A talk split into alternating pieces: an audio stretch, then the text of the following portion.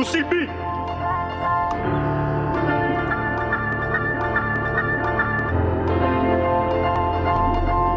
Oh yeah, back of the bus. Who wants to see me roll a blunt? Sitting here with a very close friend. He is built like an action man. Oh yeah, the back of the bus. Who wants to see me roll a blunt? You gotta go, go My next next his name is Rabbit, Rabbit, Rabbit, Rabbit, Rabbit, Rabbit, Rabbit. Yo. Fuck, I think you should uh, start writing songs rather than doing podcasts. Well, I'm doing both, brother. I'm gonna have to start crip walking or something. I reckon. How are you, mate? Yeah, good. So you like good. like the intro? Happy Oh, with it? love the intro. Every intro has been good. Thanks, mate. So today I'm here with uh, Geordie Ormerod, who goes by two nicknames. One is Rabbit, and the other most recent one is Hamhead. Mm. So why why do you get called Rabbit? Um, Rabbit was, I think, a Geelong footy trip. I was sitting up the back of the bus, and um, Like the song. is that is that is that why you? put No. that in? no. I actually thought that was why you put that in. But yeah, I don't know. I had me hood over my head, and apparently I looked like fucking Eminem, B Rabbit. Yep. So, and Yeah, Ham. a shaved head too. Oh yeah, Yeah. yeah. So you do look like a Rabbit. No one actually ever took a photo of that, so I never actually seen what I actually looked like. But What you with a shaved head? no, like when I was sitting at the back of the bus. Ah, yeah, still haven't seen myself with a shaved head. Um, but yeah, Hamhead is. Um, I think Toots might have given that one to me. I reckon it was um, Joe Robbo. Oh, was it? Who? Who? Or was it you that like actually put my head next to a bit of ham? Yeah, something? yeah. yeah. So I think yeah, just because. Um, So it's because your head looks like a leg of ham. yeah, yeah. I mean that. In a nice d- way. Yeah, it doesn't need much explanation that one. Yeah. Just because. Well, for the listeners, it might because they can't see Yeah, it. yeah. Well, I guess just go down to Coles and find a leg of ham, and that's what it looked like. Picture it talking, and this is what you got. Yeah, yeah, Phones on. yeah. That's it. All right. So, can you explain to us how you brought coronavirus to Australia? Oh, fucking long story. Um, We've got time. yeah, yeah. So, man, I, I'm not into bats.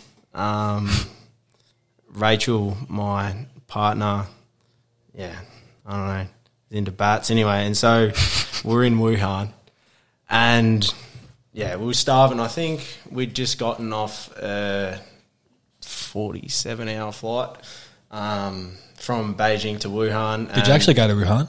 No, No. no. Okay, so- yeah. Um, so Just tell the real story. story. 'cause the real story's good.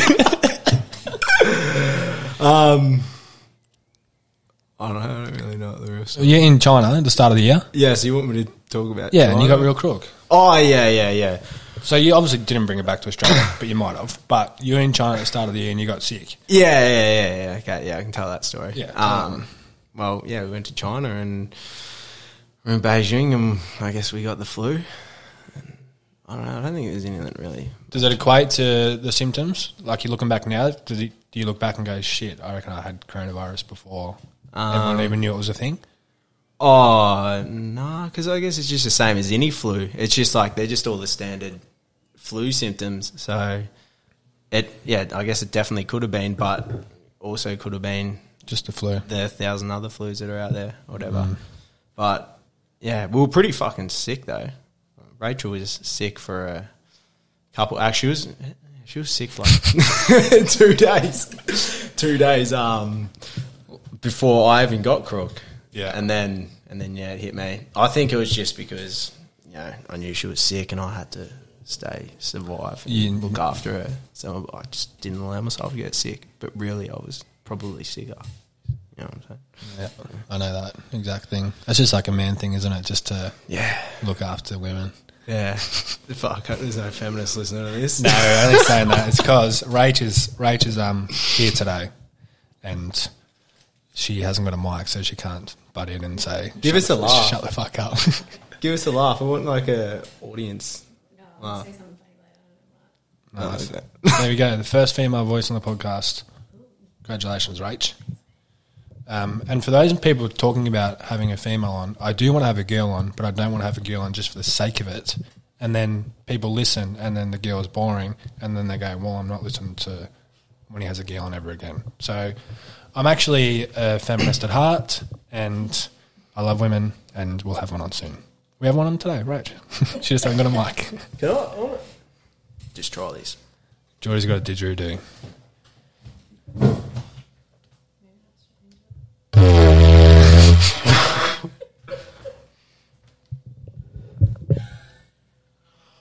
It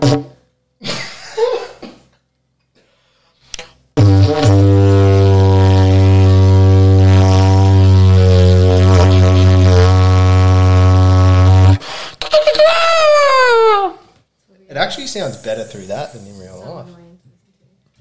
That was good. Thanks, mate. Anyway, that's all we've got time for today. no, but um, speaking Sorry. about speaking about sickness, at the moment you, you're um, going through a lot of tests because you've been experiencing some brain fog. Mm. And I spoke to you earlier about bringing this up because I reckon someone that well, no one's probably listening anymore after you've just done that, but. uh, Um, one of the listeners might be able to relate and might be able to help you out. Yeah, So, so- gi- let us know what's, what's going on at the moment and what you've been trying to do to, to solve the issue. Yeah, well, someone please help me. Um, I guess it's, uh, it's not that bad. It's just really annoying. It's just like, I guess, uh, if you haven't eaten for ages, like when you're, when you're like sort of really hungry and stuff and you sort of get a bit, Delirious. yeah, yeah, yeah, I just like feel real out of it. But I just feel like that all the fucking time. And it's, yeah, it's so fucking annoying. Um, in the beginning, I was, like really fatigued as well. Um, and so I- actually, I think oh no, the brain fog came on at the start, and then I went through a period of like two months where I probably didn't exercise really at all. Or for the for the first month, I don't reckon I exercised at all, and then the second month, I sort of like eased into it, just doing like a bit of Pilates and stuff.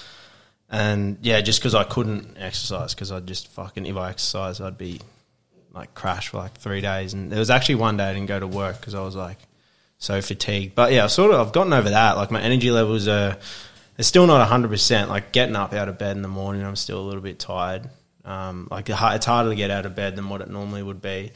Um, but yeah, I kind of get through the days fine now. It's just yeah, fuck. So my energy's alright. It's just a brain fog, and yeah, it's really annoying. When when I'm driving, sometimes it actually feels like I'm drunk. Sometimes I'm like fuck. Yeah. I almost feel like I probably shouldn't be fucking driving. Sometimes. Yeah. Um, so yeah, and it's a little bit difficult sometimes, like working and stuff. Like it's hard to concentrate a bit because of it.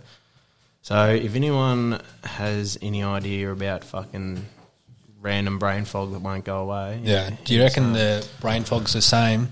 Your body's just kind of adapted, and that as far as the fatigue goes, so it's still the same mentally, but your body's just getting better at kind of, I don't know, Yeah, I don't. working a bit harder maybe. Yeah, I don't. Fuck, I don't know. Hey, um, What have you done so far? You- You've you want Oh. to see? Yeah. So I've been seeing a naturopath for ages. She fucking got me on every vitamin and supplement Yeah. under the sun. That's fucking actually going to send me broke. I reckon. Yeah. like all the like naturopath vitamins and um, medications and stuff are so expensive. Yeah. Um, and I've seen like a neurologist. I got an MRI on my brain, which didn't they didn't find anything except they found some like non-specific, um, which just means that they don't know what they are. Sort of spots on my brain, which apparently they only have like they only normally see them on people's brains who have like diabetes or smoke or like older and stuff. So um, the neurologist is going to have another closer look into them to try and work that out. I think because Yeah. I sort of want to work out why I've got that. Fucking yeah, kind of want to get on top of that. So that's where you're at at the moment. You found Yeah. some unspecified spots, and you've gone, you've seen a neurologist once. and Yeah. he's looking further into it to find out what's going on. Yeah, yeah, and he's referred me on to. Oh, the other thing is too, like my white blood cells for some reason have been real low, like the last year and Yeah. year and a bit, and um, not sure if that's related, but it definitely could be. So he sent me to a like virologist or something to look into them and work out the cause of you know, Yeah. why my white blood cells are low, um, which kind of like strange though, because normally if your white blood cells are down, because white blood cells are what kills like viruses and stuff, Yeah. you normally get sick real easy, but other than getting sick in China, I, like yeah, I never really get sick. So Yeah. Do they when you go see their specialist? Do they ask about overseas travel in like the past twelve months or anything? Um, yeah, the well, so they have said that because I don't know if you heard, but some people with coronavirus have like gotten brain fog and that have had it have Yeah, like yeah. experienced brain fog and stuff like that. But and so apparently that can be a thing that people get like the flu and get a serious virus, and Yeah. then for you know a pretty long time after they beat the virus, they suffer with like fatigue and Yeah, and- brain- yeah. Like in endurance and stuff affects their endurance, which is fatigue. But for athletes, like endurance athletes that got it, like three months later, they're still Oh yeah, yeah, they're still struggling. Yeah. Yeah, okay. I'd actually never really heard of that happening. Is that like common amongst? I think it's like literally, literally like hit or miss. Some athletes have it, and then two weeks later they're playing back to normal. Yeah. Other ones go back and they just can't. Yeah, just can't Yeah. get it right. So Yeah, I guess like any flu can fucking take a fair toll on your body. Yeah. So like, it's obviously not probably the like the actual virus that's causing that, but the damage that's done to your Yeah. body during the process of trying to fight it off. yeah. So anyone listening that um that knows how to cure Geordie's brain damage, Actually, um, hit me up. yeah, I'm starting to worry. To fucking maybe too many big nights, buddy. Left spots on my brain. Starting to catch up with you. yeah. Yeah. And do you reckon there's anything to do with concussion? Yeah, well, I think How many is the times thing. have you ever been knocked out? Nah, but that's the thing. I've never. I don't think I've ever been knocked out. I've definitely, obviously, playing footy. I've definitely been hit and like you've seen stars, Mm. but I've never. Um, Been unconscious. yeah, I can't remember ever. Yeah, having any bad concussion or anything like that. So, yeah, because apparently I think that can be a thing as well. Like you get Mm. spots on your brain and stuff from that. Um, yeah, but Seems like we're just scratching the surface with all that yeah, stuff. Yeah, yeah, Well, probably in 100 years, we'll probably look back at us playing footy and think it's the most. ridiculous Dangerous thing thing ever. ever. Yeah, yeah. But in 100 years, we'll be dead, so who cares? Keep playing footy, kids. All right. Well, going on that, you've you've travelled a lot. Mm. Um, what I so at the start of the year, what did you do? You and Rach went away. Yeah, so we just like I love. Um, oh, this is an interesting thing. Um, me and Rachel were thinking about the other day. What I was trying to work out why novelties are so like why like the novelty of something is so like even if something's not cool, sometimes something will seem appealing just because it's novel and new. And Yeah, you're yeah. sort of interested in attract. That's why I love traveling because everything that's novel and new, and I just love new experiences, even if the experience isn't necessarily that good. And so this is obviously just our theory, but our theory is that because humans want to evolve, that's like our natural instinct is to fi- try and find new things, to learn new things, and try and evolve. So I think we're naturally attracted to novel and new things because we're Yeah. evolve.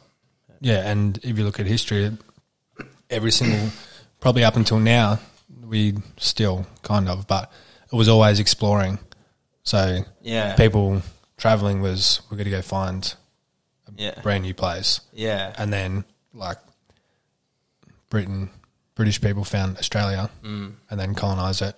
Like it's there was a lot of It's- incentive in it as well. Yeah. So it was just putting us to yeah, just expand, I suppose. Yeah, it's just a natural thing to want to do. But it's kind of strange, I guess. Um, like some people don't enjoy traveling, but I guess not everyone is a fucking pioneer and finding Yeah. new things. But who knows where that comes from? Maybe they do like traveling. They just don't like us, an aspect of it, getting out of their comfort zone Yeah, or getting away from the PlayStation. These bloody kids these oh, days. mate, it's fucked, isn't it? Yeah. So what about? Oh, so sorry, I didn't end up talking about China. So yeah, Oh, yeah. We, we went there. Um, did we have any? Oh yeah, that's right. We bought a ticket to Beijing and a ticket home from Why'd you- Shanghai. why do you want to go to China? Uh, just because it's so fucking cooked and Yeah. different and random and foreign. And yeah, just because it's like it's like a whole nother world there. I guess like you know if you watch any think on the internet or any news of China, you can clearly see that they don't fucking think the same way that we do. So yeah, I was just really interested to see what it was like over there. And also too, it's like fucking half our shit's made over there. So it's like, you know, kind of feels weird to be have half of our possessions come from a place I don't even fucking know anything about. Um, and yeah, so we just yeah, literally just wanted to experience it because it seemed so random and fucking definitely was like it was almost fucking weirder than what I thought it was going to be. Like they're the most obedient people ever. It's so sort of strange as to how. I guess like rightly, rightfully so. They're also like scared, scared of the government and stuff, and so yeah, it's almost like yeah, they're almost just like robots over there, all just like sort of following the rules is kind of how it feels, and they're all just yeah, just fucking stay in line really, really well. Um, Is China um, are they communist or is that democracy? Yeah, communist, and that that's the funny thing about China is it's a communist country, yet they have the most billionaires in the world. You Yeah. know, communist country is meant to be everything's equal. Yeah, that's true. Yeah, it's fucking yeah, so far from being equal. Um, but yeah, no, it was good. So we just we yeah we pre- we were there for like only three weeks, and we pretty much just winged it while we were there. Yeah, so we bought a ticket to Beijing and one out of Shanghai, and just sort of the three weeks in between getting there and leaving, we just yeah winged it when we were there, and just kind of caught the high speed trains um, to all cities, kind of in between yeah Beijing, and made our way down to Shanghai and left from there. Um, You'd recommend it? Yeah, um, yeah, definitely. Yeah, fucking know if it was. Yeah, it was. Yeah, it was a crazy experience. Just like I remember one like one crazy experience is like going to nightclubs and stuff. Like because especially oh Beijing and Shanghai has a lot of like foreigners, but outside of the main city, there's not really that many people who aren't Chinese, and because there's so many fucking Chinese, like yeah, you fucking definitely stand out. And it's like they're like obsessed. The amount of like you just be walking down the street. I mean, there's a lot of countries that are like this. You like walking down the street and because you're white, they want a photo with you and stuff. And um, that's definitely what it's like in China.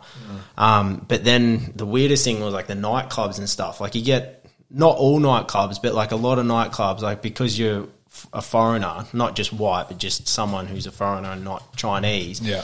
They, um, yeah, you get free entry and like free drinks and Oh, stuff. really? Yeah, it's fucked. Like one, one club we went to, yeah, we got free entry, and then they got it's their clubs suck. They're just rather than like one big dance floor where everyone's like dancing and having fun together. That's kind of like sort of what you see in like movies, kind of where there's just like separated booths, so people aren't really fucking It's almost like just social. yeah, it's like Social everyone- groups. Yeah, yeah, rather than everyone like mingling together. So Yeah. it's like creates a terrible um, atmosphere, I reckon. But so we went to this one club, yeah, and they like gave us our own booth, and then just brought up like fucking twelve beers, and they were just like bringing us shots and fucking anything that we wanted. Like the guy would, the guy that um. Yeah, got us in there was coming up to us and just asking like, "Oh, do you want any more drinks or want any more shots and stuff?" Um, Was there any opposite way, or did you get treated badly anywhere over there? Oh, I don't think so. Um, it was just that they're they're so like rude. I guess like yeah, we got treated probably poorly, like more poorly than what you would here. But that's just how they treat one another. Yeah, it's not rude. It's just their culture. Yeah, yeah. Well, yeah, It's like if we are walking down the street and say, "Hey, how you going?" They could find that rude. yeah. So it's just different culture. It's not Yeah. like they, they don't think they're being rude. It's just the way the it's the way it Yeah, is. yeah. Well, I guess I mean, what? How do you describe it then? I guess like compared to Just to, us, it's it's it's rude. Like, yeah, that. Well, I guess they just don't Culture value value personal space. Which I mean, you like we expected that, and we yeah, the crazy thing was we expected it and put up with it, but actually after three weeks we were like, fuck, too much. it's just yeah, like you know, they just. You'll be in line, lining up for somewhere, and they're literally like breathing down your neck. Like you Yeah. can feel. It's like, but like, what's the alternative? They've got to do it. There's that many people. well, like so, like so, not yeah, they definitely could spread out more in a line. No, like, that's yeah, you know, um, that it's got it's kind of like you know if you're in a line and your natural instincts kind of like oh you want to get to the front, you want to get to the front quick, so you're like oh it's a bit of a space in front of you, so Yeah, you quickly yeah, move yeah, up yeah. forward. It's like just because you took that one step closer to the person in front of you, you're not going to get to the front any quicker. It's like just chill. That's true. Yeah, that's what really chill. So if there's any um, Chinese people listening, just pass that on. Just fucking relax, eh? But that's funny that um, you over there you get free drinks and free entry to a nightclub. Yeah, But if it was over here and you gave Yeah. Chinese people free drinks and free entry to a nightclub, you'd quickly run out of business. well, they it's it's the opposite. They like some clubs fucking like yeah, don't let Chinese people in. Which clubs? Huh? Which clubs? Well, I I remember I worked with um. Oh, I don't know. Was that a sarcastic joke? But anyway, I'll give you a story. Anyway, no, yeah, I, I, I'm I actually to- interested now. Oh, I, I used to work with a, a Chinese guy when I was working at Yarra City Council years ago, and he actually said to me, he's like, um, "Do you know any nightclubs that let in foreigners?" Like because it was Yeah, like, yeah, no, because he knew that, like, yeah, they they don't let them in, and yeah, it's the opposite over there. It's fucking, it's crazy. I don't know if like, I don't know, are you fucking better looking or something? I don't know. I don't know. Yeah. Like, um, Well, we've all been rejected from a nightclub in Melbourne before. So yeah, fucking definitely. Um, you should have told him just to go walk up to CQ and tell him that you play VFL, and he would have got straight in. should have, should have. trick. And just fucking yell at Julio. Yeah. Um, one club though we went, um, we went to. It, it was like because there's so many fucking like rich people and stuff there. It was. Oh, we didn't actually stay there for long, but all the foreign. This was in Shanghai, so it was a lot more foreigners. All foreigners still get in for free and still get free drinks, but Yeah.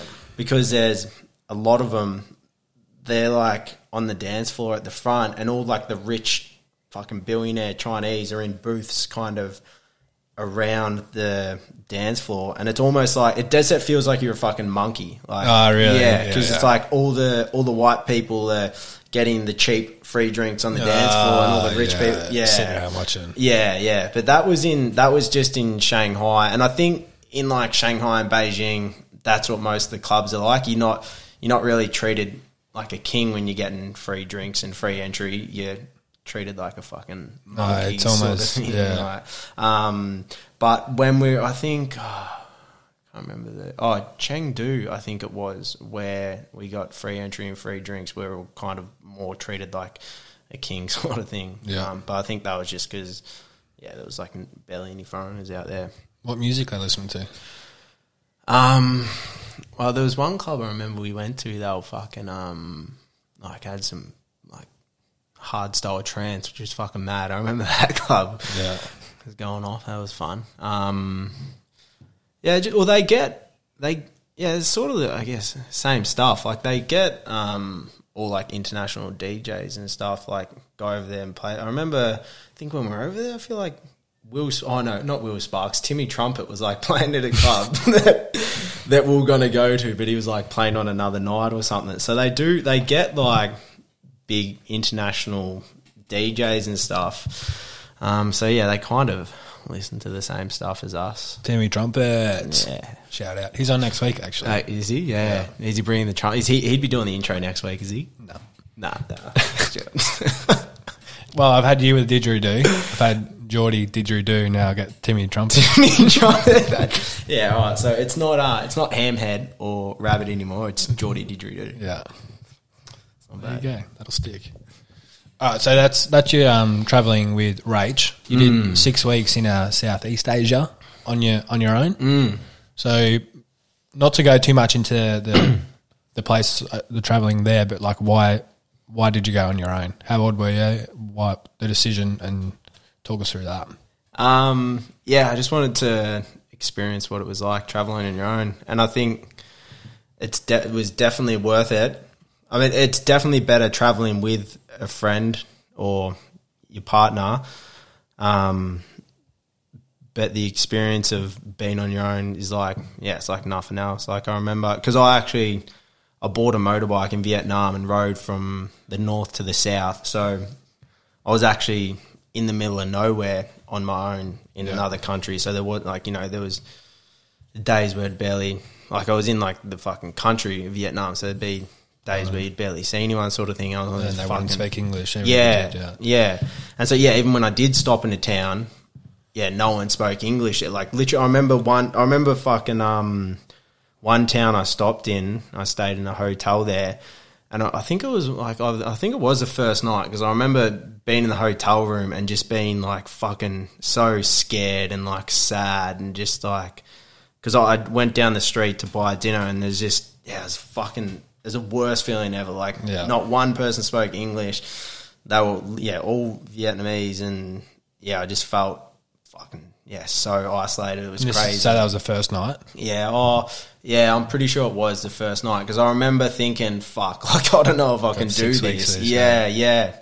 And that was probably the biggest fucking ups and downs I've had, like, in my life sort of thing because you'd be, that'd be one moment where you're like fucking, you know, borderline depressed. And then the next minute, you know, you're riding through the mountains and the sun's out in mm-hmm. Vietnam. Like, I do remember going up one mountain, it was like rainy and sort of shit. And I was like, oh, it might have been, you know, after fucking leaving that town, I was like pretty down, and my motorbike was like fuck, like it felt like just riding it, it felt like it was gonna fall apart. So I was like paranoid. I was in the middle of nowhere, so I'm paranoid my bike's gonna break down. Like no service on your phone, like paranoid my bike's gonna break down. I'm gonna get fucking lost. And then you know you go. I literally it was like I went, in, got into the mountains, and the sun was out, and it was fucking insane. It was just I just remember like so distinctively how my emotions just changed Yeah. so much.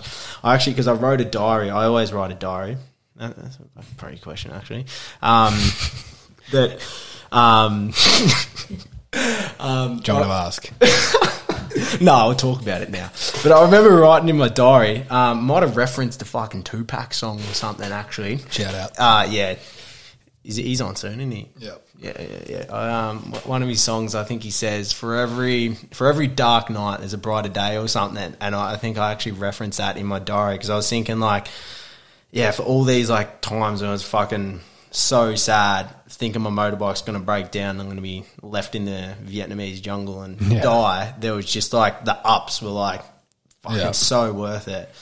Um, Would you be able to work that out to a point where when those bad times did come, you would kind of look, know that, yeah, like, yeah, was it that quick? yeah. Well, I think um, after a few days of doing it, you kind of like You kind of lead into it a little bit because Yeah. you know that there's Yeah, we- good behind it. yeah, yeah, I guess you kind of like it will be okay, Mm. sort of thing. It was just, I think it was just, yeah, thinking that maybe, like, actually believing that maybe this wouldn't be okay, and maybe Yeah. this wasn't the fucking smart thing to do to buy a motorbike and ride across Vietnam on your own. And then after a few days of doing it, and you know, kind of every now and again, you'd maybe meet some other people doing the same thing, and it gives you more confidence. And I'd sort of gotten used to the fucking rattle on my bike, sort of thing. What I mean? It's like, oh, maybe that's actually not gonna the wheel's actually not gonna fall off. That's just how shit the bike is. Yeah. Um, So, what was the decision before before even going though? Like, what was your mindset to think I'm going to go overseas by myself? um, Because obviously, it got to a point where you thought that would be a good idea for you. yeah, I actually because I know the benefits of it now, but I can't remember if beforehand that's what I actually like. I actually thought, oh, I'll do this because I'll grow a lot and I'll get a lot of good experience and I'll feel. Um, what is that? That's Ralph. Fuck, sounds so much louder in there. He's changing the furniture. uh, he's just rearranging. yeah. Rearranging. That's the word I could think of. changing the furniture. Just fucking magic tricks. He's going to turn that couch into a football. Where are we going to sit, Ralph? On a football? He doesn't think sometimes, does he? No. Um, so yeah, because after it, I was like, I, I remember getting home from Vietnam and catching a train in Melbourne or something, and just feeling like, fuck, this is the how easy is this? Yeah, like yeah, just yeah. going outside and walking the streets of Melbourne, just thinking, fucking. I don't have a worry in the world here. Like I just remember like feeling so confident and like everything was just so easy after it. I can't remember if that was. I don't think I went into it expecting that to happen. I think You might not have even known that it was going to be hard. yeah, yeah. I I think I just, I maybe, I think I just, yeah. I literally can't remember. I just think I thought it was just going to be a grouse experience and a, a big challenge.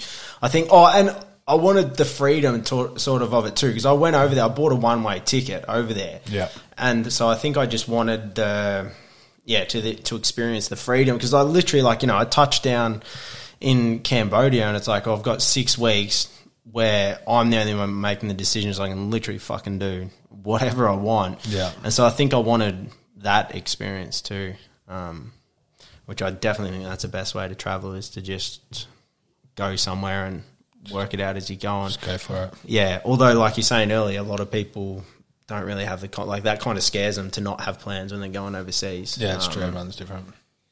So, if someone was listening now that is uh, contemplating traveling uh, alone, what would you say? Would you recommend it? Yeah, fucking definitely. Um, What about for someone that wants to do it but is too scared? um, ah, I guess it's probably easier said than done, but just keep thinking that everything will work itself out. And um, I don't know. I think I really haven't. Like, because in my head, I'm just like, I just kind of do things, and I'd probably. Oh, I guess there was one.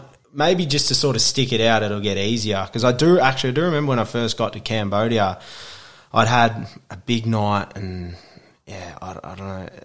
And I remember, I think, I think I might have gotten some pharmaceuticals from a fucking chemist or something in Cambodia.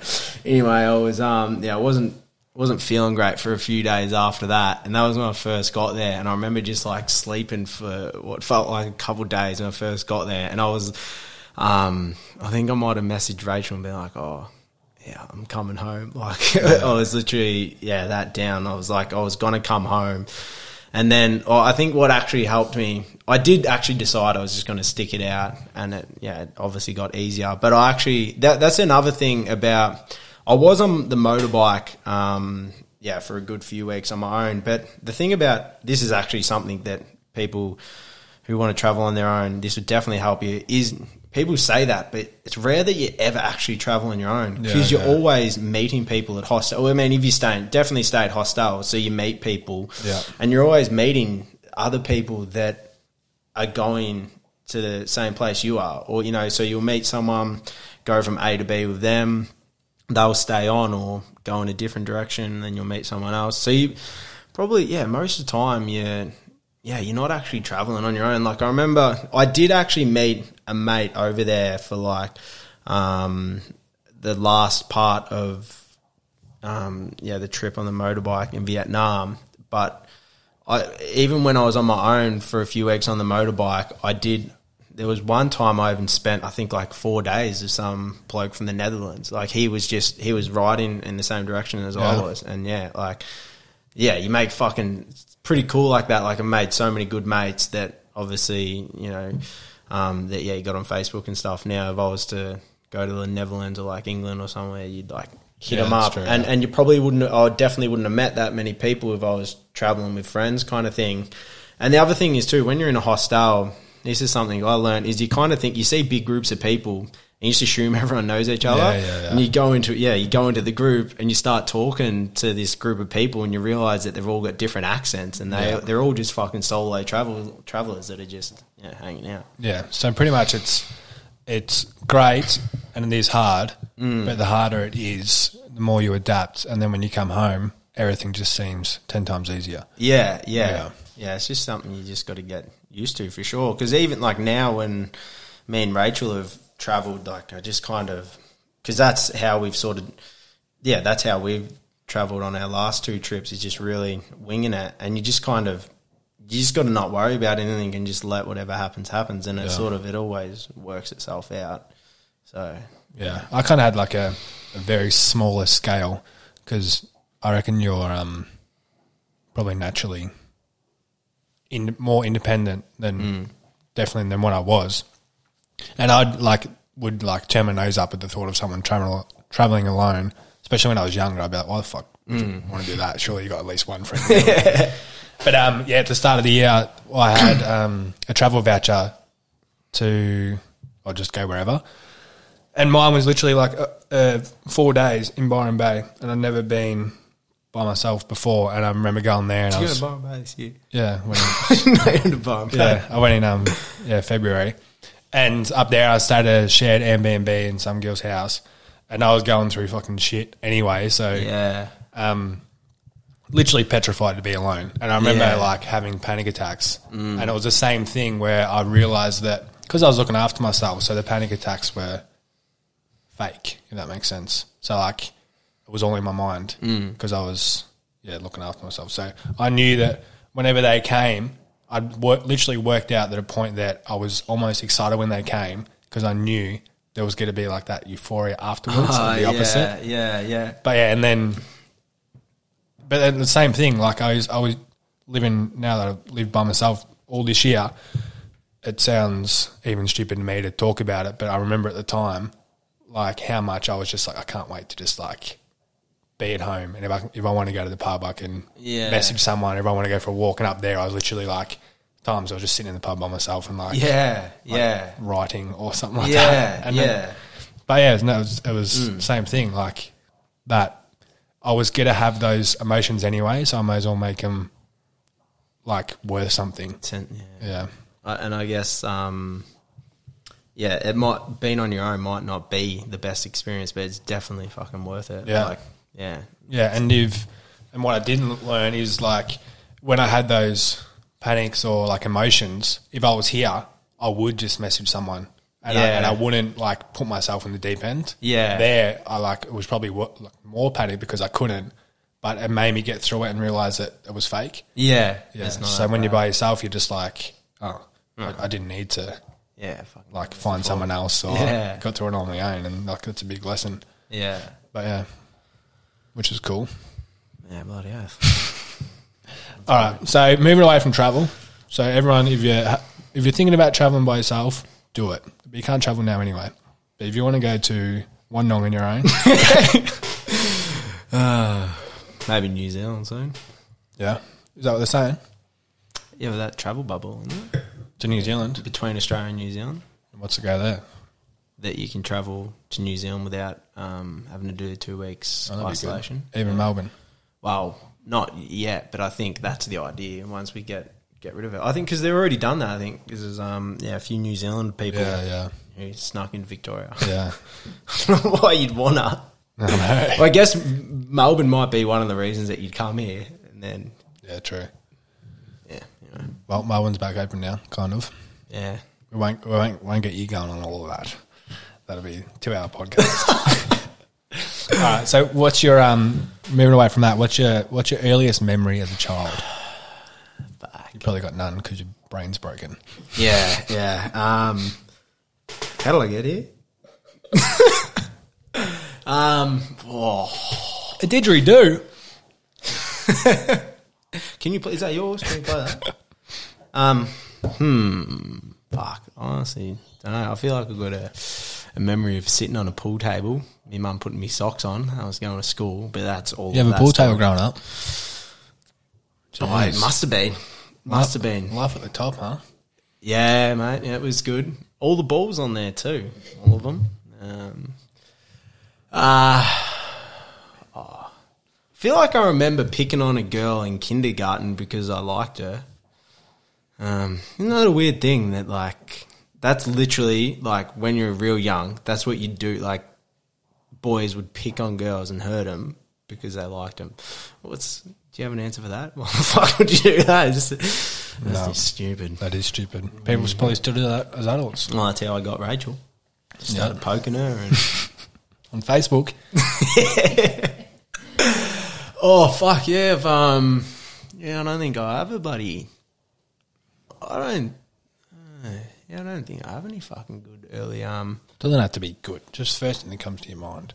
yeah, literally, for some reason, it's sitting on a fucking pool table, getting me socks put, getting dressed by my mum. Well, that's cute. Yeah, um, So you and your mum, your only child growing up. mm, mm. What what was that like? yeah, I didn't really know any different. I guess. So How, it how did you um? sweet. How did you feel the gap of siblings? What was the situation? Friends from school, weekends. That's a great What'd question because I don't. I've never thought of that before. Um, I get. I did sometimes think that I. Yeah, I guess it would be. You know, shit. You're at home on your own. You got no one to play with. I guess. Um, but I don't know. I was always out like on my pushy, hanging out at the fucking Wallan skate park. So just yeah, I was always out hanging out in the streets and stuff. So um, if I had siblings, I don't know if I would have been. I never thought about that before. Maybe I wouldn't have been. Maybe that's why I was like, yeah, always hanging out down the skate park. I, well, it was pretty fun running the skate park. I probably would have still been there anyway. You could have been there with your brother or sister. so- Yeah, yeah, yeah. No, uh, yeah, it's nothing I've ever thought about before. Is filling the void of not having siblings. Yeah. Were you and your mum pretty? Some, you and your mum have a close relationship. Yeah, definitely, I'd say so. Um, when you look at other friends or people, do you feel it's the same mother son relationship? No, no, yeah, probably not. I guess like I feel, oh, maybe just because my mum's crazy obsessed with me. I guess like Well, that's what I mean. Talking about being an only child. So that's yeah, yeah. Um, In, in what way? What makes you say that? well, get a lot of calls from her, like you know, um, probably a lot more. She, I guess, because she lives on her own now, she probably kind of always wants people to come visit. So she's all like constantly asking me to come over and um, yeah, visit like once a week and stuff like that. And um, when I moved out of home, she like fucking hated that. Yeah. it was like dreading me move out of home for ages and yeah, not wanting me to move out of home. I guess which is the opposite to a, how a lot of people um, Yeah. yeah experience moving out of home. Normally they're being kicked out, but um, Do you reckon that has anything to do with you wanting to travel on your own, just for that independence to get get away from it? Yeah, that's another good question that I hadn't thought about before. But fuck, maybe that's maybe that's why I am who I am because because I do remember when I was in yeah South America. I remember like um, I think actually when I was in South America, I'd like I didn't go on Facebook, Instagram, or I didn't message anyone for like the last month while I was. I think it was the last month while I was over there. And um, the, the only reason, no, I did delete mess- Facebook Messenger. Actually, I just messaged my mum on um, Rachel's uh, Messenger. I just, I think I'd done that. Yeah, yeah. I just messaged. Uh, if my mum wanted to talk to me, she'd yeah message Rachel, sort of thing. Um, maybe that's why I done that because I just yeah she's always messaging me. So just for a little bit, I just didn't want. Yeah. And how'd you handle that? Oh yeah, that's the thing. When I'm like overseas, she fucking hates it, and she's like, yeah. like, because I, I want to live over. Me and Rachel want to live overseas. Um, you know, yeah, haven't fucking worked that out yet. I just literally, yeah, I just want to be overseas. Like, I just love that feeling of being in a different environment and it being novel and new. Um, so it doesn't really matter where it is as long as it's overseas. I just, yeah. It'd be pretty cool to actually live there too, to experience a Yeah. different lifestyle rather than just kind of like Yeah, on holidays just and yeah, that. touch it. Yeah, yeah. Um, and so anytime I ever talk about that, my mum's like, "No, you, no, you're not doing that. You can't do that." Like, it, like, fuck. She literally just freaks out when Yeah. I'm yeah. Um, so I guess maybe that's the thing about being an only child is, and maybe mum being a single mum is she's like insanely obsessed with me. Yeah. Um, Do you get much guilt through that? yeah, I guess actually sometimes, which is kind of a bit annoying. Like I feel like I have to go see her at least once a week. Yeah. But do you, understand, do you understand her point? Yeah, yeah, yeah, it makes sense. Um, but yeah, Um, I don't know. I. My mum's going to listen to the podcast. Might feel bad. Hopefully not. no, but I do I do think that a lot about parenting in general. Like it's so hard. They have to to raise you. They kind of have to make you their life. But then it gets to a point where the best type of parent is not doing that. Yeah, they to do a backflip. So in like a weird way, like fucking so hard talking about parenting when you don't have a kid because people be listening to saying shut the fuck up. No, listen in. We know all the answers. yeah, but um, yeah, it's like you just in a weird way, like you have to raise them. I don't know it's even like a maybe it's an Instagram thing now as well. Like not that Instagram was a thing probably when it wasn't when we were growing up, mm. but it's like expected now as parents to be like you have to like show off how good of a parent you are. But then as that kid grows up, that is actually unhealthy. yeah, yeah, yeah, yeah, yeah. Show me how many photos you don't upload because you shouldn't be uploading them all the time. something. Yeah, exactly. know. Yeah. So if you had your time again, would you do? You, is it a good thing being an only child? Yeah, I don't think Or you never thought about it. Yeah, I, I mean, I guess I have because a lot of people always, you know, I guess the argument comes up um, when it, people talk about like um, gay marriages and stuff, and some people are like against a child being raised in uh, with two dads or two mums or something. And it's like there's no one's better than the other. Everything's different. So I feel like me being raised as an only child, um, yeah, it made me who I am. And if I had have my parents been together when I grew up, I pro- maybe would have been someone different. Um, but it wouldn't have necessarily been any better or any worse. Just would have been different. Yeah. So And what a stupid argument to say that two dads or two mums couldn't raise a kid, but it's completely acceptable for Yeah. one mum or one dad yeah, yeah. or a grandma yeah, or a fucking iPad. yeah, yeah. Well, now it's an iPad. Yeah, exactly. Yeah, fucking. Why don't people get so heated about that? Exactly. Yeah, Let them have a kid. fucking homophobes. But yeah, no, pretty. What do you What do you think about the gays? Nah, I don't like them. nah, they're cool. They're cool. No, they're alright. Just don't. Just stop carrying on about it. I don't get. Um, I do have a question. If there's any gay listeners, like why why do they wear less? Like you know, in their clubs, why do they wear less clothes? They, they just seems so much more sexually active in their clubs then uh, maybe it's just you know what it is. It's just gay men. It's just because you got a man and a man. Women are like the mediator in sex. I feel like sometimes maybe you know. I actually reckon just more like if you're if you're open, like it's so much more liberating. So they're like, I don't give a fuck. I've just literally told you who I am. Yeah. And this is who I am. Whereas us, the straight men, are still we're like more in the closet than a gay man. in a weird way. Yeah. So we yeah. feel like we can't express ourselves because of this like toxic masculinity bullshit. Trust me, you should say the shit that I want to wear. no, but it's true. You even feel that sometimes I get dressed like a bit better now, but especially like early twenties and stuff, growing up and being like, "Oh, what's people going to think of this?" yeah. A gay person would be like, "I don't give." Like people are going to think whatever they want to think anyway, so I might as well just absolutely flaunted it, go hard. yeah, yeah. I've never quite got that. The bloody Mardi Gras and that. He's not wearing any clothes. as long as they're having fun. Is this um the mic on so it like only picks up when we talk? What could it pick up if you're not talking?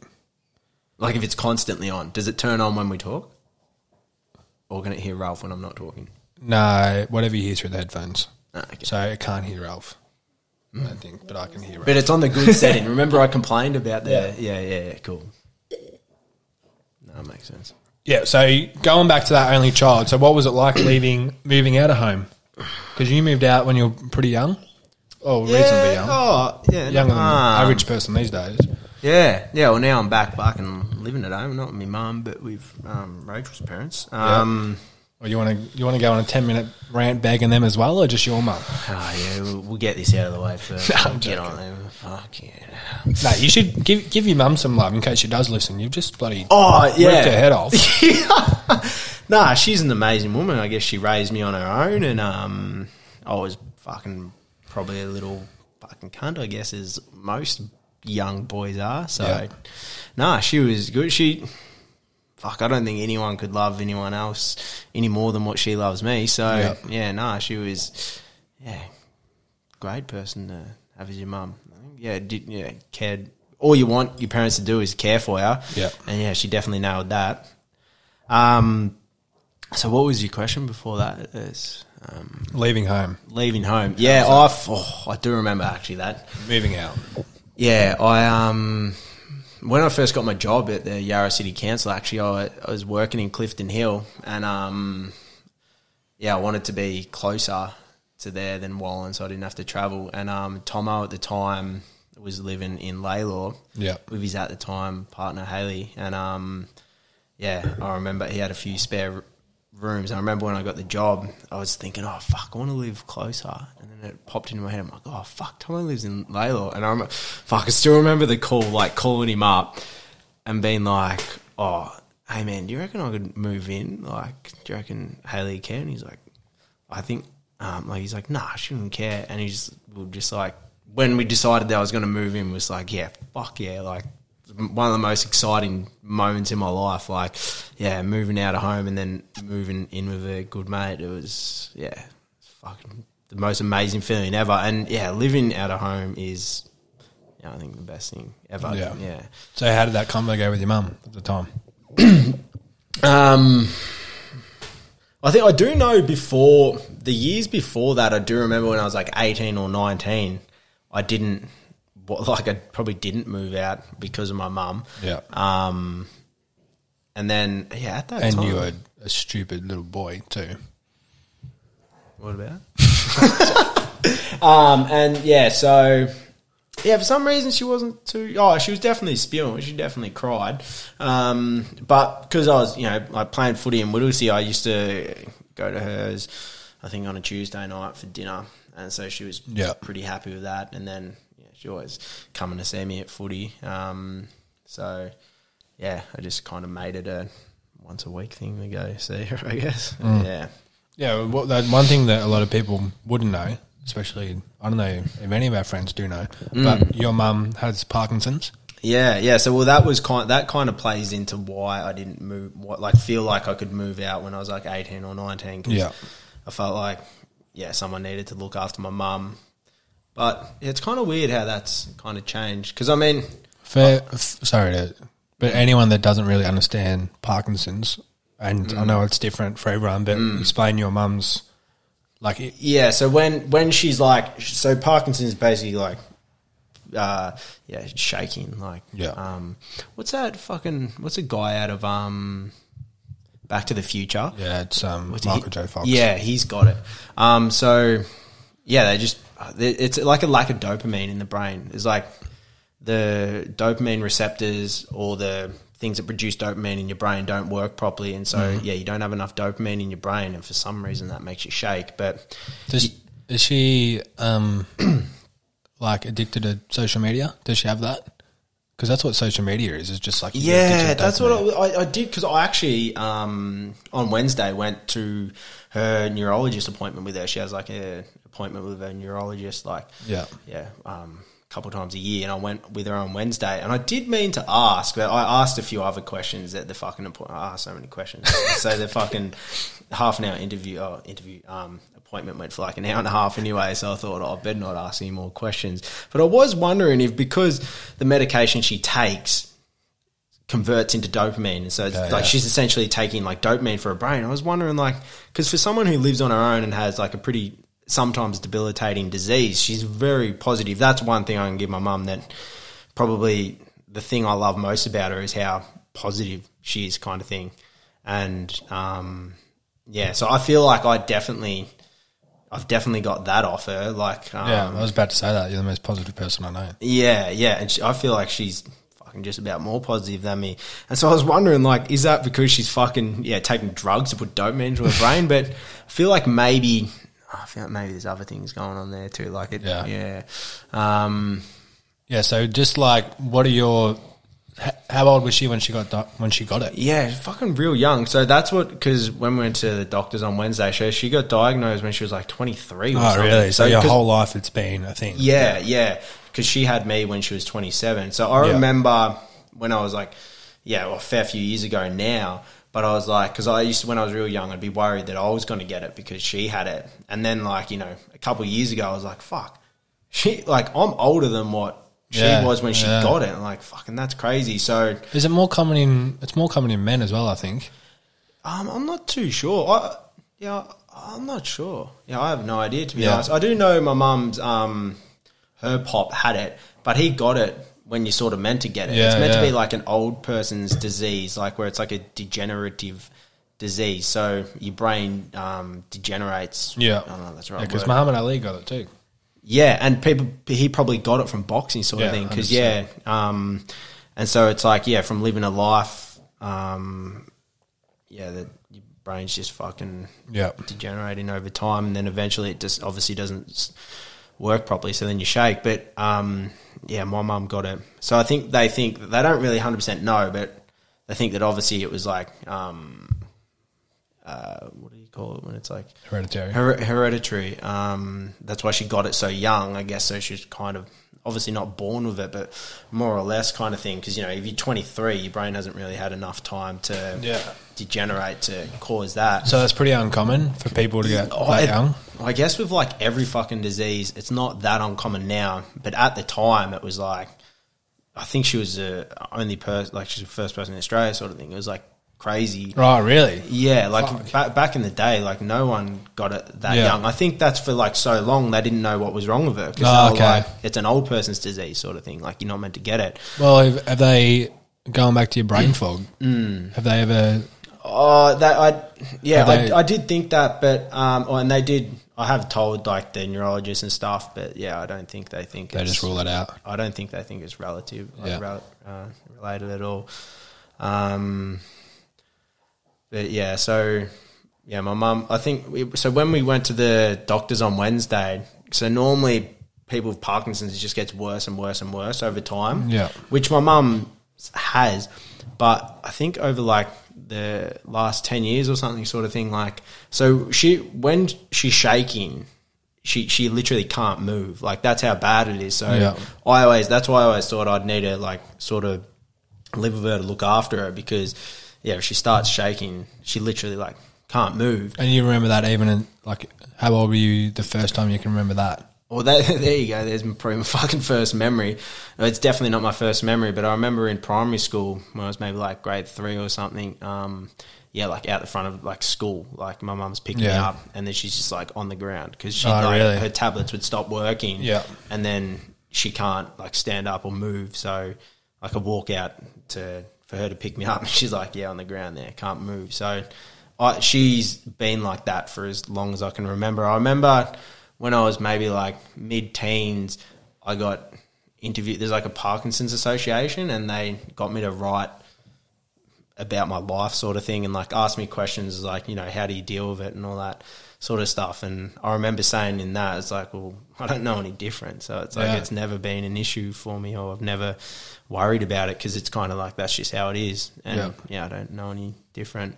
Um, but yeah, so when her tablets are working, yeah, she's fucking fine. Like you wouldn't even know that she has it. That's what you say. Like most people probably don't know that she has Yeah, it. Like yeah. so when we were at the neurologist on Wednesday, yeah, he was like saying, yeah, how good it is, and like he's stoked with her because it hasn't gotten any worse. And apparently that is kind of common for early onset um, people with Parkinson's. Is I think because maybe she was I don't really fucking know, but I think maybe because she kind of was born like that, it's just I don't know, maybe something that's missing in her brain. So it's it's not a cause of degeneration over time. So mm. it's not because she's got something in her brain that keeps getting worse and worse. It's just because she's got something in her brain that's like that. So it hasn't, yeah, gotten any really Yeah. worse. And if last- she got it when her brain's still developing, it might have developed to a point where it can kind of like adapt. So whether you say if you got it when you're 50, your mm. brain's not going to get it yeah, deal with it. So that's Ye- it. So she got it when she's 23 and her brain's still developing. Yeah. I think it develops till you're like 30 or whatever. for women or something. Then I don't. Oh no, no, men. It doesn't men. It takes longer. To, it's a thirty. A brain starts. Well, I just mean it pro- can probably like kind of like deal with it a bit more. And Yeah. it's like, Yeah, yeah. Yeah, I think. Um, but yeah. So anyway, because the doctor was like asking my mum, like, at your worst, has it gotten worse? And my mum said she thinks it has, but I was like, fuck, I, I don't reckon it has. Like, because I remember whenever is for as young as for as long as I can remember, if her tablets weren't working, she couldn't move, and I don't think it can get any worse than that. And I, I sort of said like when we were there, I was like, oh, maybe you just think it's worse because it's kind of like one of them things. It's like if it's happening right now, it's fucking worse than anything that you've had Yeah. before. You if you if you like run a marathon or something in the moment, you're like, fuck, this is the worst pain ever. Yeah. Ask You you have a hangover. That was the worst Yeah. hangover I've ever had. yeah, yeah, yeah. That's exactly right. And then the next weekend, you're like, "Oh, it actually wasn't that bad. I'll get Yeah, back on the beers." exactly, yeah. So I kind of said it. I, I think you know, maybe it has gotten a little bit worse, but um, maybe that's at play a little bit too. Yeah, your memory has. Yeah. Yeah. Um, but yeah, at her best, she's definitely hasn't gotten any worse over the last 10 years because the um, doctor, the neurologist actually done a, done a test on her and like sort of like pushes her to see if she like doesn't or like pulls her towards himself and then like you got to take a step to balance yourself Yeah. and like just a few balance things like that and he scored her the same as um I can't remember what the um like measurement name was but he scored her the exact same as what he did 10 years ago so Yeah. yeah she hasn't um Well, that test has a name.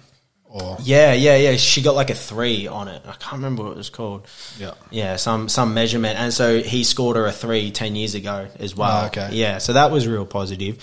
And the other thing is too, like like he looks at her hands and like tremors, and it's like her hand doesn't. It's crazy. Like when her tablets are working, her hand doesn't even really tremor. Like I think like fucking Rachel's hands sometimes tremor. Like mo- a lot yeah, of people no, have like a yeah, tremor. Yeah. and so her hands don't even yeah. Try, so when the tablets are working, yeah, she's real good. But when they're not, like yeah, she, And has it been constant? Like from what you can remember, their medication's always been the same. Like it's, nah, that's the thing. Actually, she has upped up the Yeah, yeah. Medicaid, but not too much. but like it's know, still the same science, just more dose. Uh no, she has. I think she's gone onto like different drugs and stuff. I've always been meaning to um, try her drugs. Actually, something actually something I've fucking I've been wanting to do that. To see what happens. Well, because she fucking she says sometimes she gets hallucinations when she takes too much. And one of the fuck, on it, it's reeks. Um, one of the drugs is similar. Fuck it, it's almost like you can't talk. Yeah, no, they're bad.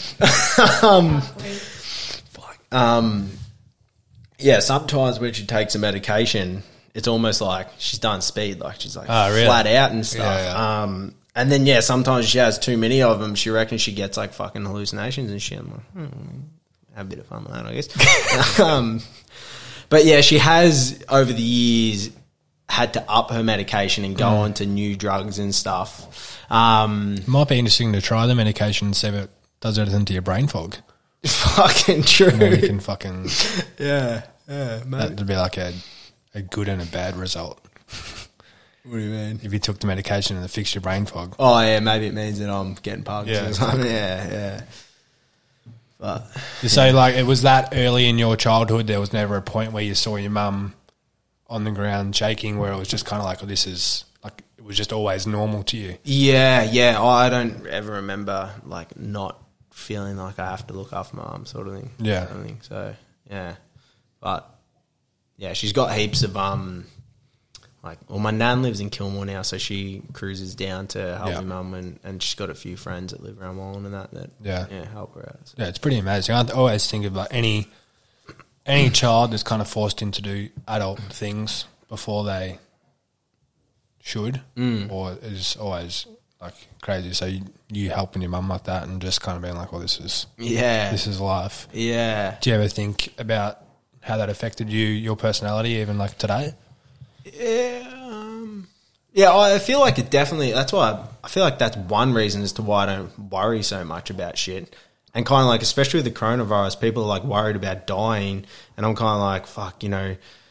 Well, obviously, my mum's isn't that bad now, but it potentially could get you know that bad. Where it's like I'd rather fucking you know die than like sort of, or not so much my mum's because she still I guess can do a lot of stuff, but I kind of think of a lot of things where it's like you know there's a lot of illnesses and stuff where you just become debilitated, and it's like don't worry about dying. I'm more scared about living a life that isn't enjoyable and um, yeah that you yeah you can't yeah it's difficult and you can't really enjoy and stuff. Um, then Yeah. So yeah, don't worry worried about death. Worried about something that's gonna make living bad. shit like the lockdown and stuff. I Yeah, guess. exactly. Like, yeah, that's yeah, a good point.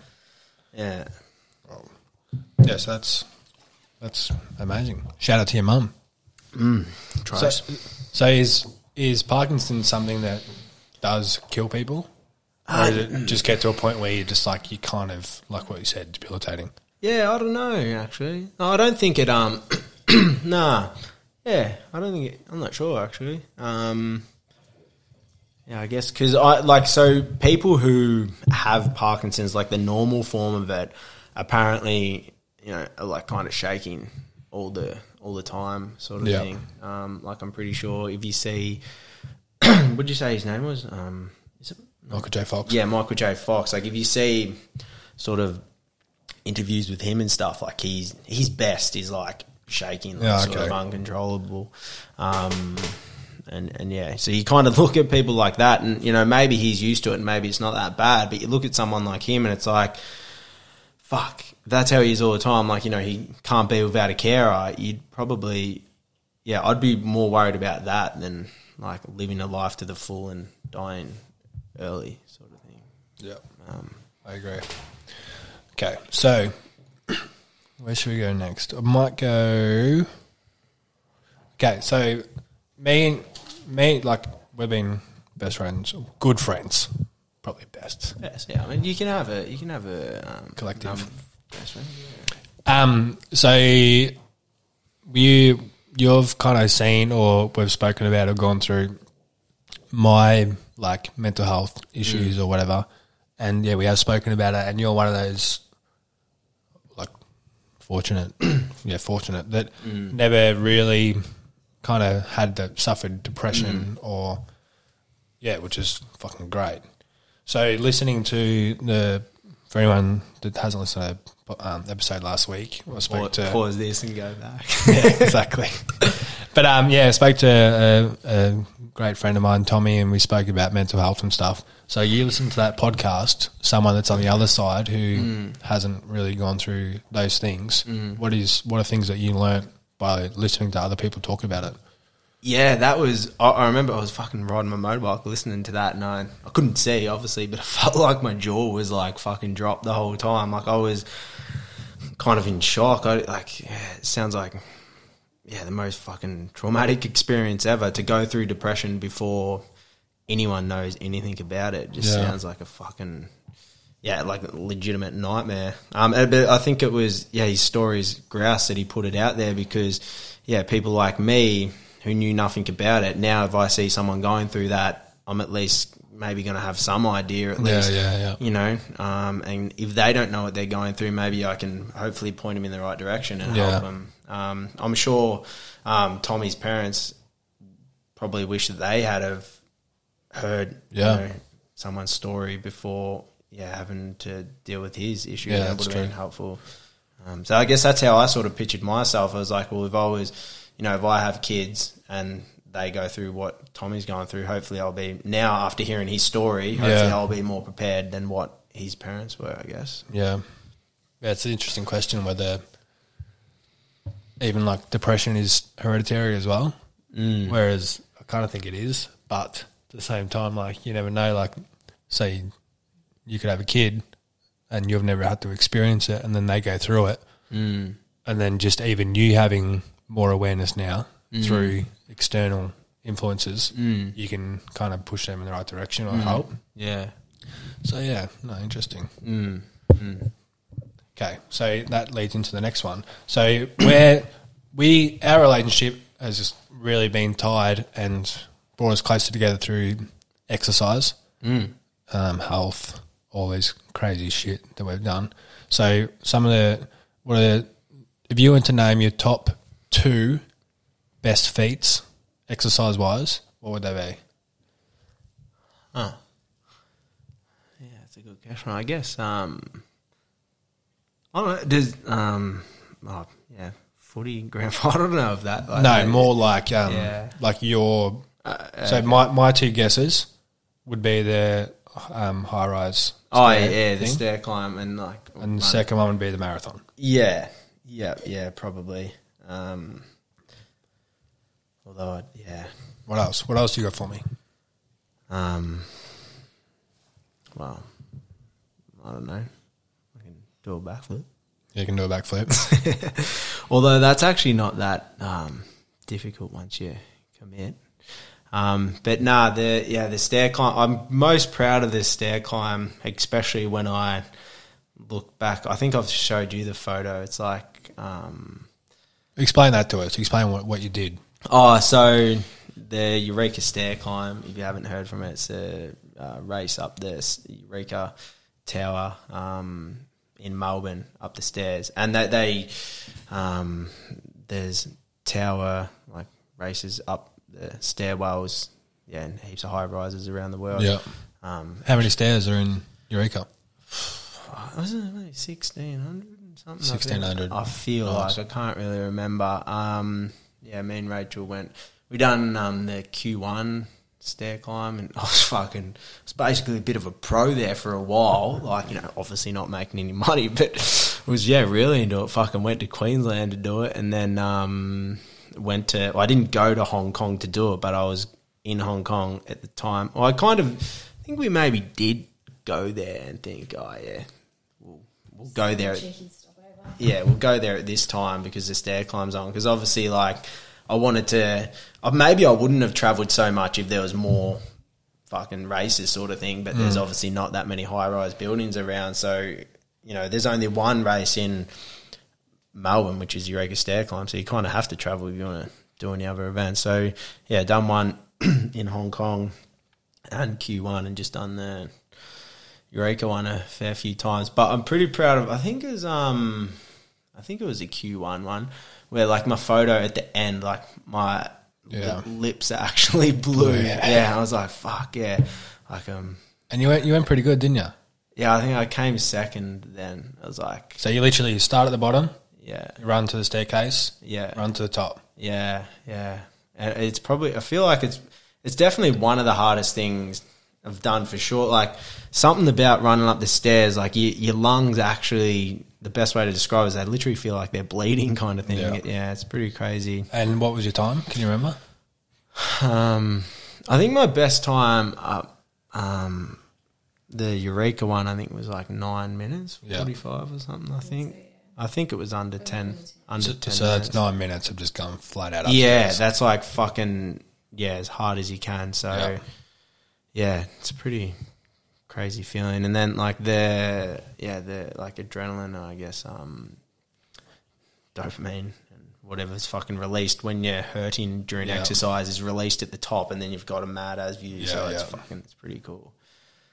Oh, yeah, the reason I did bring up exercise, which probably um, goes yeah away from fun, but um, me personally definitely have experienced this. But how much of your gym, um, yeah, routine, health routine is built on image? Mm, mm. Yeah, that's a good question. I um, because so I've had like kind of shoulder issues like the last year or whatever. So I've been trying to ease into that, and because the main reason I train is to get fitter and to get stronger. I mean, I got into fitness because I wanted to get fit for footy, and then I just started enjoying fitness itself. So that's where Yeah. I just kind of went deeper into that. Um, but yeah, I, I think I I definitely do train to look better. That's not the main goal, but I remember I said to Rachel, uh, not that like very recently actually, I'm like only going to train to improve my strength or fitness because I feel like, um, yeah, sometimes oh, for some reason I feel like I need to train every day to keep my body looking Yeah. good for some reason, but I don't feel like that when it comes to fitness. I know that you can like every you get fit playing footy and you only run like you know, three times a week, and so I know you can improve your strength and fitness. Well, you can same you can improve your body by not training every day, but for some reason I feel oh you know what it probably is. It's probably just like if you're lifting weights, your body looks better because you know you get all pumped up and tensed up and shit like Yeah. that. So, um, but yeah, I was kind of having issues with my shoulder, and I feel like just from overtraining and stuff like that. And sometimes I'd be training not because I feel like I have to, just like to get fitter or stronger, just because I'm like, oh, I better train today if I want to keep my body looking like it is. So I like sort of put a ban on myself. Uh, um, that can't be a reason why I train. Like that's yeah, that's never the only reason why I train, and it's not the main reason why I train. But um, yeah, sometimes it is, and yeah, if I don't make, if I don't allow that to dictate whether I train or not, I'll Where, do- where do you reckon that comes from? Having to like keep up a, a body shape or Yeah, I don't know. I, I think I just, I don't know. I think everyone wants to improve and, and look and look Yeah. better, and um, yeah, for some reason I just, it's. I honestly don't even know why, but for some, because I know that even if you want to improve your body, you got to have you know rest days or whatever, or take some breaks and stuff to allow your body to heal and recover and grow. But yeah, for some reason, yeah, it's weird that yeah, for some reason I feel like if yeah, I don't train one day, I'm gonna yeah lose some fucking looks or something. Yeah. yeah, it's weird, but yeah, don't feel that way about strength as much. A little bit, but yeah, Yeah, it's funny because it's like so such a contradicting thing that you because I'm like my body dysmorphia like a lot better now, but throughout my fucking from I reckon literally from 15 to still to this day, I'm trying to work mm. through it, mm. but at stages it's so bad, like I would only like obviously there's footy that motivation, but all of it was coming from when I do go to a party or go to the beach. It's how I look, and the difference between how you look and what's healthy like it's such, such a weird thing. Yeah, like some, sometimes it's not the same thing. yeah, like the the ripped person at the beach or me when I've been at my rippedest Mm. is probably not at my healthiest. Mm. So you're literally giving up your health for someone else's opinion, yeah, and that is Mm. yeah. just so like dangerous. Yeah, yeah, yeah. I don't think I've ever gotten bad like that. Um, I don't. Yeah, I've never really had an issue with it. The only time is just like, yeah, I feel like sometimes I'll overtrain just because I'm. Yeah, Yeah, I find it because for me having rest days is by far the hardest day. Like I hate yeah, not training, so I feel like I have like I, I really do enjoy it. Like I love, there's nothing I love training. It's one of the things I most like to do. Um, and then it's hard to not think that you're lose, losing progression when you're training. Um, so so rest days are the hardest days for me, and I guess just having how you look on top of trying to improve your strength and fitness is um, sometimes just too much for me to yeah stick to my rest day. But if Yeah. I if I if I take that my looks out of the picture, I find it easier to stick to my um, training schedule and actually have a rest day. yeah. How much do you reckon of your self worth is tied up into your body image, or even your um, output? So how fit you are, or how strong you are. Um, yeah, not a lot. I don't think. Yeah, yeah. I, I, um, yeah. I like to think that. Yeah, people don't just like me because No, your self worth. What you think Oh. about yourself, not other people. Isn't that don't- isn't that like your self worth? Yeah, well, I guess that's your interpretation of what other people Yeah. think, Well, I but- guess that's so. I guess. Um, yeah. But like for me, if I feel, especially on a Sunday or something, like if I feel fat, Mm. I'll literally tell myself I'm the worst person Yeah. Okay. alive. Yeah. I yeah. look at myself in the mirror and be like, "You're a fucking fat cunt." Yeah, yeah. So I don't, I don't get that at all. I like, I, I don't.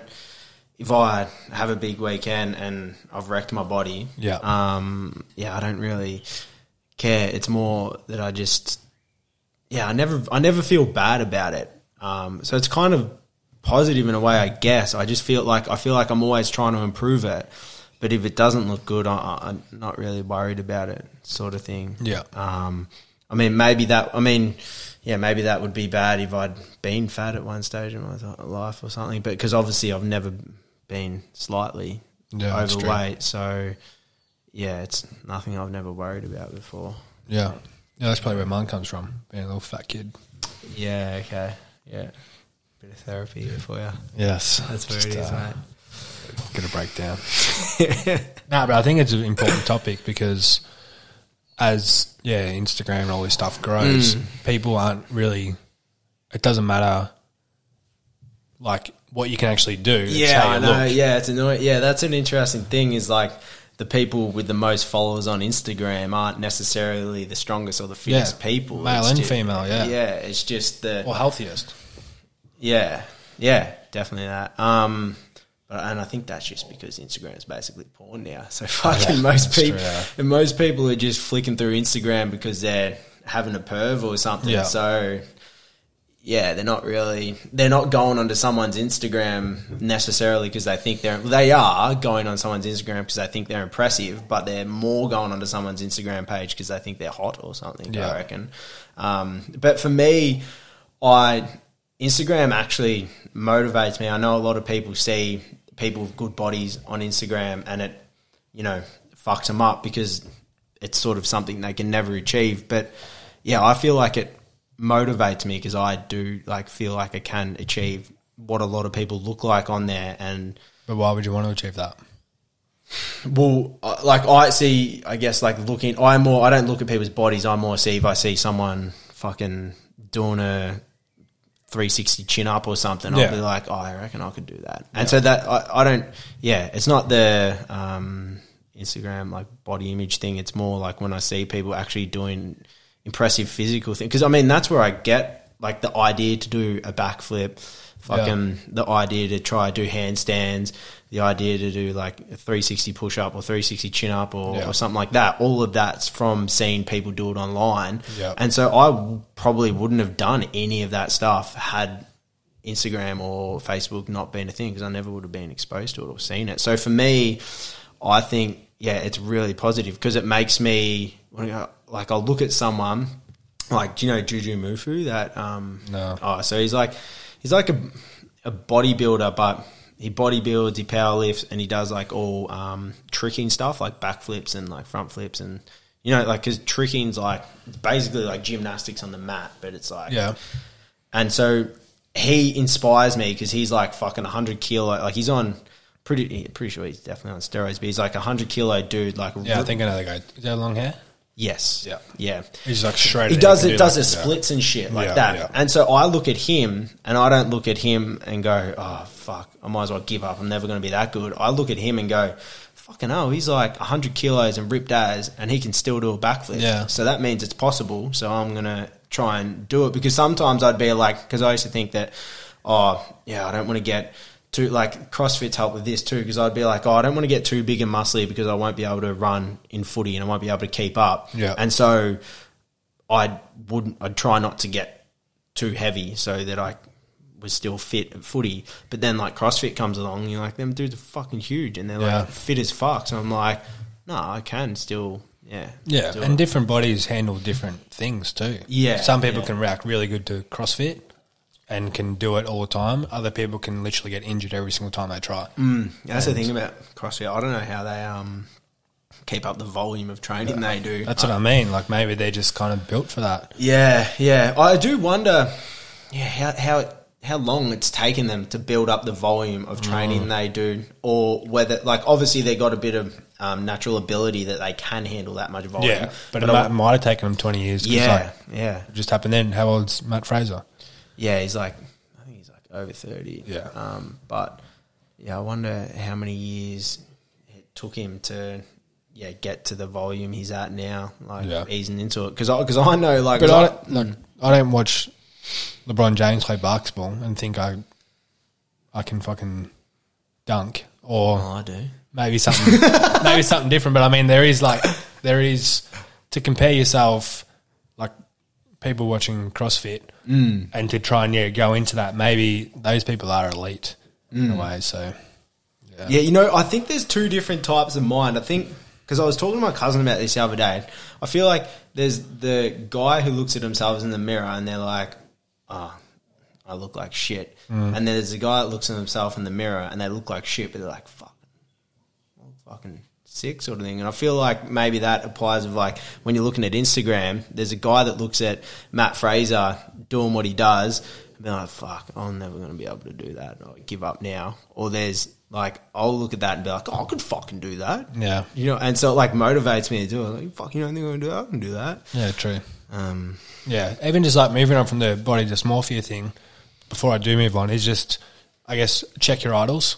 Like I know a lot of people idolize fucking certain people that look a certain way. Mm. Where what I think and what I've learned as I got older is, I could train for three months to do something and be that, and then two months later be back to square one.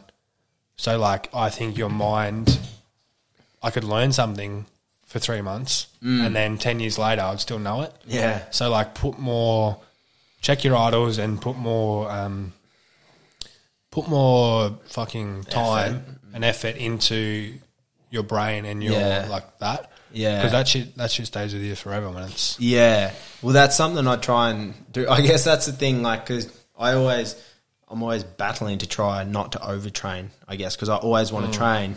But that's not because, yeah, I want, like, a lot of the time, that's not because I want to get fitter. It's just because I fucking, like, enjoy it so much. Yeah. Like, like, I'll finish work and I'll be like, oh, I was meant to have a rest day today, but I'd honestly just, like, really like to go for a run, like, because I really fucking enjoy it. Um,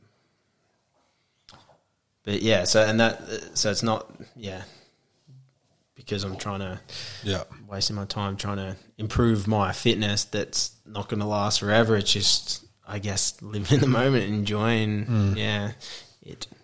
yeah. One thing I've kind of like, yeah, kind of have those epiphanies or the penny drops or whatever. Listening to a guy speak not not that long ago, and he was talking about um exercise and weight and all that. Do you have a penny? Yeah, drops. And um, but he said so. Like I'm past the point of counting calories now, but for anyone that's starting out, the first thing I would recommend, and Rachel's a nutritionist, so pull me up if I say anything. What I would recommend is get an app that counts calories, work out your average output, and then just start like understanding food that way, understanding your diet, and then because that's that's what it all is. It's your diet, mm. and then yeah, play around with calories that way, and then once you've done that, which is kind of like where I'm at, I suppose, is let's say like kind of like always being a calorie. If you're worried about your body shape or you want to stay the same size, maintain or always be in a calorie deficit. Mm. So that way, when you do go to gym, you're only focusing on performance. You're not going to gym because you want to, you don't want to get fat. Yeah, yeah, yeah. So that way, when you go to gym or you're going for a run, mm. I'm going for a run because I want to get fitter. I'm mm. not going for a run because I don't want to get fat. Yeah. and that way you can start enjoying it a bit more. Yeah. rather than being like, "Fuck, I got to go for a run." yeah, and then like, if you if you had a big day at work or there's stuff going on that you can't, yeah, it's fine. yeah. It's not going to affect you at all. Yeah, yeah, I think that I think that too. Um, about like you got to make sort of like a, a fitness goal, like to lift some weight or to run something in a certain time. Make that your goal rather than to Yeah, look exactly. better. Exactly. Because yeah, who's to say you look better or not? That's and there's just like opinion. Yeah, exactly. And there's and that doesn't stop yeah, yeah. because there's stop, no yeah. there's literally no end to it. Don't chase something that doesn't have a fucking yeah definitive goal. Exactly. Yeah, Yeah. Because look at fucking now people look at Hollywood. People are just literally buying a shape. So what are you gonna do? Just keep like you end up- buying an ass. yeah, but you end up looking like a fucking alien because you're always trying to Yeah. chase something more. Yeah. So if you're literally yeah chasing a definitive goal, you can Yeah. be like, all right, I, I run a 35 minute or 40. I broke a 40 minute 10k. Mm. Bang, now I'm good. Rather than oh, I want people to think I'm hot or Yeah. shit like that because it just doesn't end. Yeah, And it's, yeah. Anyway, moving on from that. So you eat your your organic. Mm. Why? Well, I feel like my um, opinion on this isn't going to hold too much weight, seeing as I've got so much brain fog. It's like, well, can't maybe you fucking, maybe you should start eating some food with chemicals in it. You'll fucking feel better. That's a good point. Um, but yeah, like all organic means is the food not sprayed with chemicals. So Yeah. I feel like organic food shouldn't be a thing. Yeah. It should be This is food. yeah, and the food that's not organic should say sprayed with chemicals Yeah. or made in a fucking petri dish. Um, so yeah, I just try and yeah avoid. Just want to. Um, I'll just believe that organic food's healthier for you because it hasn't been sprayed with chemicals. And, and I reckon if most people learnt about what they actually spray on mm. food to grow it, like the pesticides and like the chemicals that are in it, like you, you wouldn't spray because it's the same shit that they like, you know, weed killer and all that sort of stuff. Like you wouldn't fucking spray that on your food and then eat it, but that's what like the farmers are spraying on it. So I think if people actually seen or knew what was being sprayed on that food, like they wouldn't eat it. I just think that most people don't really know about it, and I guess it is pretty inconvenient to eat organic sometimes, and it and it can be a lot more expensive as well. Um, but yeah, I just do it because you know I just don't want to consume chemicals. Yeah. Um, and there is a lot of like scientists and stuff that are blaming diseases and illnesses on um, yeah the the fucking pesticides and herbicides and all Yeah. the chemicals and stuff that are being sprayed on food. Like it's not they're not even you know it's not not even necessarily the food that people are eating, but it's what's being fucking sprayed on the food that they're eating. Can you hear that? no, that's true. Well, my counter argument because I like I hundred percent agree, mm. but I don't. Mm. No, I don't eat organic. Oh, then I don't agree. So I agree, but I don't. So I'll explain Yeah. why I don't. It's like yeah, I just shop at fucking Woolworths because mm. it's 50 meters away. Mm. And I walk in there and like I don't eat, eat that much anyway. But so you can kind of argue me because I'm probably a lot of listeners uh, are like minded. But I'll walk into there mm. and be like, all right, there's this avocado here. Costs three bucks. yeah, Just fucking still expensive as fuck. yeah. Or there's, avocados are expensive. or there's an avocado here that's organic, or there's like this little aisle that costs Yeah. six bucks. Yeah. So it's like, am I going to make? If I do a shop, like I know when I look at an apple, an apple is not meant to fucking look the way it does. shiny It looks like it's yeah. a cartoon. yeah. But um, Was that real? but like yeah, just literally for convenience Mm. is I'm going to do this shop. It's going to cost me forty bucks, or I'm going to do an organic shop, and it's going to cost me a hundred. Yeah. and then I'm gonna eat, and then like for me, even eating fucking shit that's sprayed with chemicals, I don't feel Yeah. you any different. Yeah. yeah. I, actually, that is one thing. I because I used to get indigestion and stuff like that real bad. Actually, Yeah. and I think that was because I've changed. I've tinkered around with my diet a lot in the last couple of years, but that was the first thing. Yeah, Ralph farted again. Um, that was the first thing I changed that fixed my like. I used to get. I used to be on fucking like anti acid drugs and Ah, okay. shit like that, and then um, yeah, I used to get real bad indigestion where I like wouldn't, yeah, I'd get it, and then I fucking wouldn't be able to eat all day. Yeah. it'd just stick around, and yeah, the first thing I changed was yeah, I started eating organic, and then yeah, that started getting better. I mean, yeah, I've probably improved my diet a lot since then, Yeah. but um, I kind of attribute yeah that to yeah fixing my indigestion and stuff. Yeah. um, but I think yeah, a lot of people like you obviously yeah don't have any issues with it or don't, or don't see Yeah, well, mine, I just don't know any different. Yeah. Yeah, yeah. Um, Processed foods is the one for me that I just can instantly feel Mm. like my body just be like, what the fuck is this? yeah, yeah. I guess that's the thing, hey, is that yeah, you don't like eating organic for a lot of people. You're probably not really gonna see um, instant effects Yeah. or anything like that. Um, but yeah, like I said, because I I used to get indigestion and it sort of yeah, I'm pretty sure that's what kind of fixed that. Is um, Yeah. yeah, Yeah, it could be like, like, and I can say this because I, I'm not eating organic, but it could be in 30 years when you get a fucking disease. Well, yeah, And that's what like, it- oh, it's because I've been eating fucking Yeah. these big juicy apples. Well, um, that's what that like they are blaming fucking like there's heaps of um uh what's a fuck what's a big company that sprays um Roundup, you know, like Roundup, they're being fucking sued to the shit house in Yeah? like the US and shit like that because people are like blaming cancer on um, Just that spray. yeah, yeah, yeah. And and then funny thing is, fucking, I've spoken to Nappy about this. He'll probably Shout out. yeah, shout out to Naps. Because yeah, him being a um, like do they call horticulturalist or Yep. something. Yeah, he um like they spray all their like fields and stuff with Yeah. their chemicals and stuff like that. Um, but yeah, there, I think there's like people that say it doesn't cause issues, but then there's people that say that it does. But I think a lot of the people that say it doesn't cause issues are the people that work for the company. Yeah, financially uh, Yeah. affected, yeah.